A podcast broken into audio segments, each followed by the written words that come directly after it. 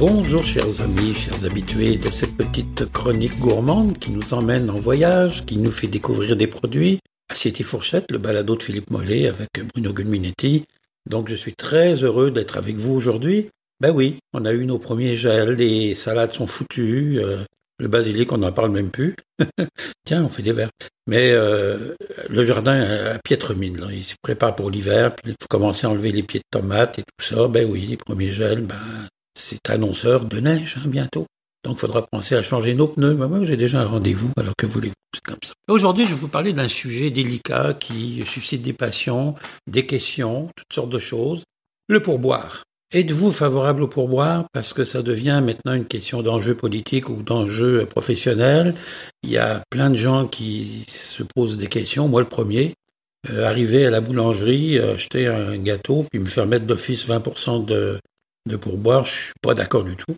Alors, il faut comprendre que le pourboire a été institué au départ pour un service, donc pourboire, pour pouvoir, pour les travailleurs qui travaillaient fort, c'est-à-dire dans les champs, dans les stations-service, ou quand il y avait un service à part, on donnait ce qu'on appelle un sou de plus ou un peu plus d'argent pour pouvoir boire à la santé des gens et pouvoir en profiter.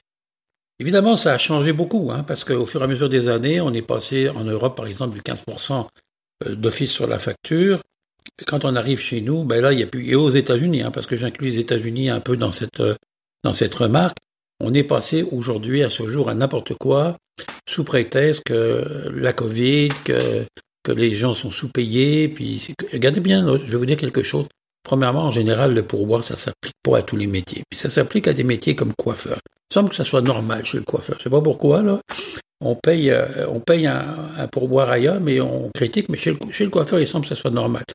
Un petit gars vous met de l'essence ou euh, vous allez au magasin, puis un petit gars vous prend vos sacs, vous les met dedans. Bon, ça, ça fait plaisir. On lui donne une petite pièce pour améliorer son, ordinaire.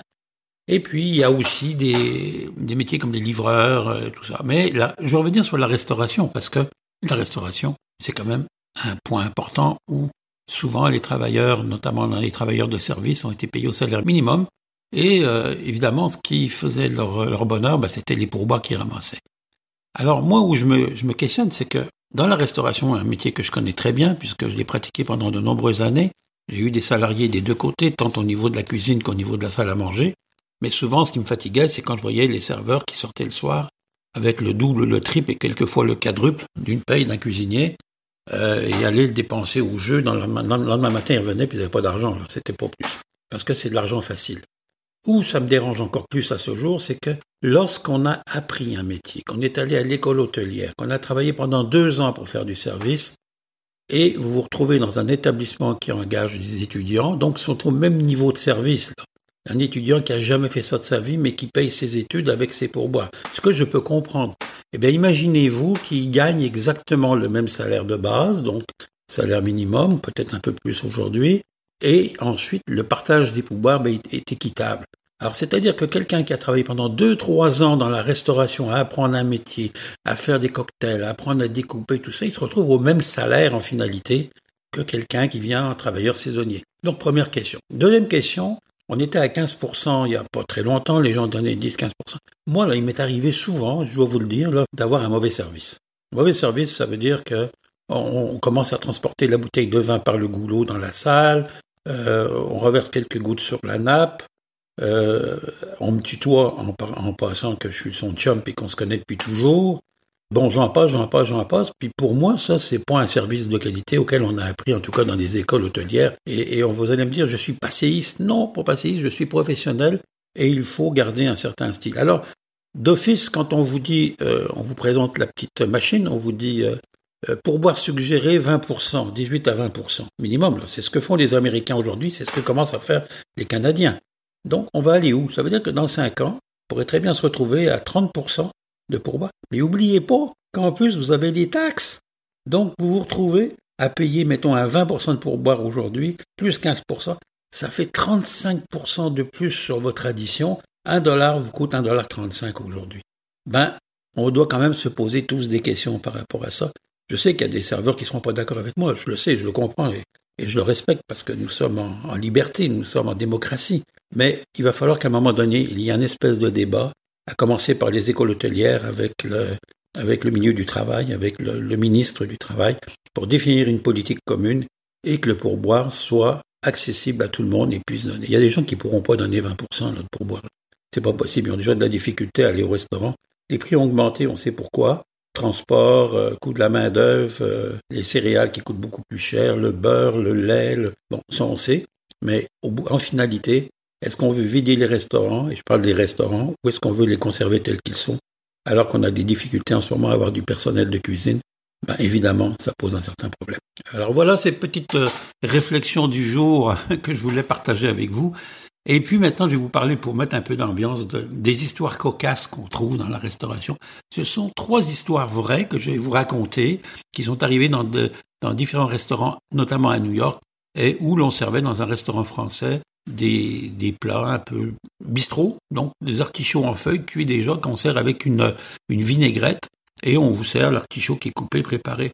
Eh bien, imaginez-vous que dans ce restaurant, à un moment donné, le serveur vient pour débarrasser et il ne trouve, il n'a jamais trouvé les feuilles d'artichaut. Feuilles d'artichaut, là, c'est comme si vous mangez, là, des feuilles d'arbre, là, crues, là. C'est pas mangeable. C'est tout simplement pas mangeable. Puis en plus, il y a une espèce de foin qui vous rentre dans les dents. Eh bien, imaginez-vous, ces serveurs ont cherché partout, ont levé les canapés, ont levé les, les coussins, tout ça pour voir si c'était pour en dessous. Ils n'ont jamais retrouvé.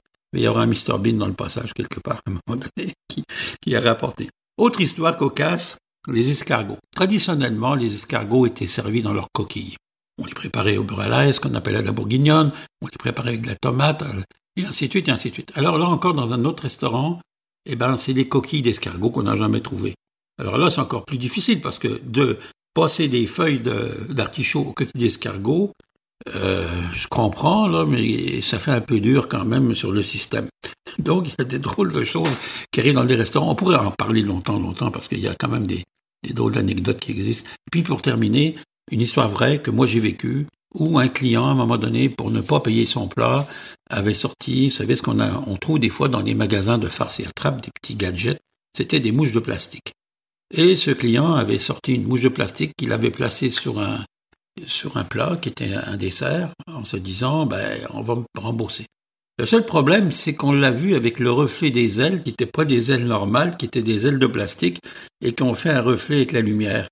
Et évidemment, euh, je vous dis pas comment le client était mal à l'aise ou sa conjointe qui disait paye, on s'en va parce que euh, c'est du vol manifeste. Alors, il y a plein d'anecdotes qui existent comme ça dans certains restaurants, euh, des cheveux ajoutés, des insectes, enfin bon, tout un tas de trucs. C'est pas toujours drôle, mais que voulez-vous, chez Assiette et Fourchette, dans notre balado, on aime ça vous faire rire un peu et puis ça met un peu de baume sur euh, cet automne qui s'annonce. Allez, je vous embrasse, passez une belle semaine. On est au mois d'octobre. Ben oui, que voulez-vous, c'est comme ça la vie. À bientôt.